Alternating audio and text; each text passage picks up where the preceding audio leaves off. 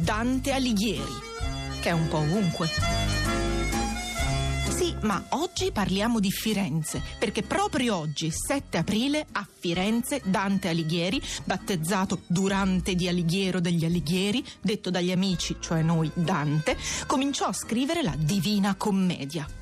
Oggi, di ritorno dai fasti culinari di Pasquetta e dalle gite fuori porta, Dante non ricomincia la scuola, non ricomincia il lavoro, lui non ricomincia. Lui, il 7 aprile del 1300, comincia il suo mitico viaggio nella selva oscura, selvaggia e aspra e forte. Sì, perché quando si parla di Dante e di Divina Commedia, la prima cosa che mi viene in mente è la prof del liceo che legge l'incipit. Ogni professore aveva il suo modo di affrontarlo.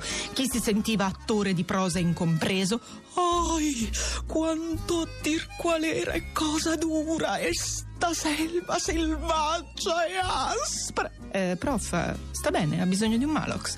Chi si sentiva benigni, chi una semplice Maria Concetta, chi terrorizzato leggeva come se fosse una lettera dell'Agenzia delle Entrate. Nel mezzo del cammin di nostra vita Fatto sta che comunque la legge fa venire i brividi. E dunque, oggi, se ci capita di passare in via Dante Alighieri, sarebbe bello provare a dirlo noi quell'incipit, come ci piace, e magari scopriremmo di essere diventati come la professoressa Picorroa.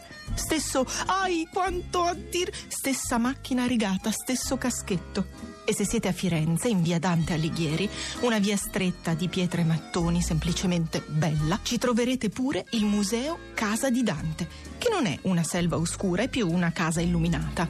Insomma, se Dante ha iniziato oggi il viaggio più difficile, terribile e meraviglioso, noi possiamo allegramente iniziare la settimana di lavoro, tanto tranquilli che lui martedì 14 torna e noi, beh, abbiamo Ferragosto alle porte, no?